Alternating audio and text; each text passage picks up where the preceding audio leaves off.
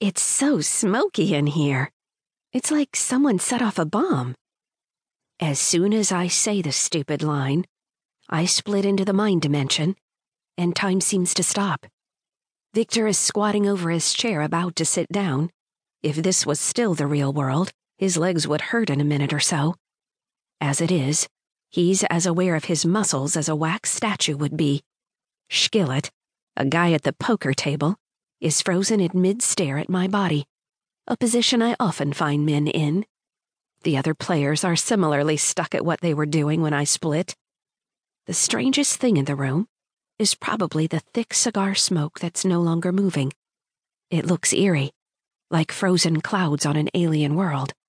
I don't smell the smoke now, which is a relief.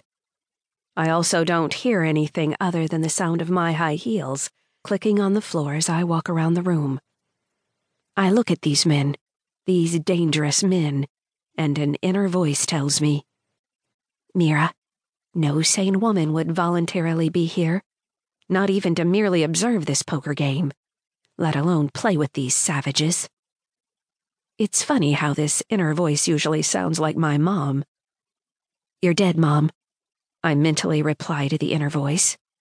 And I'm here to find the fucker who killed you. Can't we have an imaginary conversation without all this nagging? The inner voice sneers. But that's me. Mom was too nice to sneer. The mind dimension makes it safe for me to walk around the room and peek at my opponent's cards without them being the wiser. When I'm in the mind dimension, everything stops in a single moment. No matter what I do here in this alternate world, when I get back to my real body, the body that's still sitting at the table, I'll still be in the same situation as I was before I split. Still being stared at by Skillet, and still having just said that line about the bomb. When I first learned I could split, I was a little girl, and I thought my soul was leaving my body. But that was back when I believed in such things as souls, and God, and goodness, words that are meaningless to me now.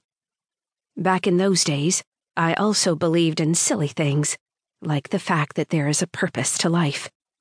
I don't any longer, not since that day. Since that day, I haven't believed in anything but myself and sometimes, a lot of times, not even that. That little girl who believed in souls would certainly think I'm a stranger if she met me today. And maybe she would think I'm a monster. Of course, that day did not just dispel my childish illusions. It also taught me more practical things, such as how impotent I am while in the mind dimension, how truly powerless. No matter how much I want to, I can't change anything in the real world. Like a ghost, I don't affect the world of the living. Maybe that's what I became that day a ghost of my former self. That day. Why does thinking about it always hurt the same way, no matter how much time passes? Why is it so vivid in my mind at a moment's notice?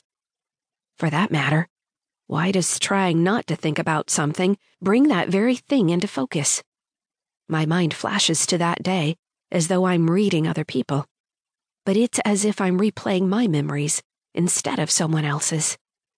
I see myself walking home from school, my backpack heavy on my shoulders. I relive the excitement of seeing my dad's car in the driveway when I get home. He hasn't driven away yet, I think joyously, so I'll get a chance to say goodbye. That last line will be singed into my mind forever but I don't know it yet. And then I see the car explode. I see it go up in flames. I hear the most horrible sound. Then, silence. I open my eyes. The fire is standing still. The explosion had scared me so much that I automatically split into the mind dimension, as sometimes happens under extreme stress. Now, in the mind dimension, I'm standing next to my other, frozen in time self. She looks as terrified as I feel. I know that if I touch the exposed flesh on her, my body,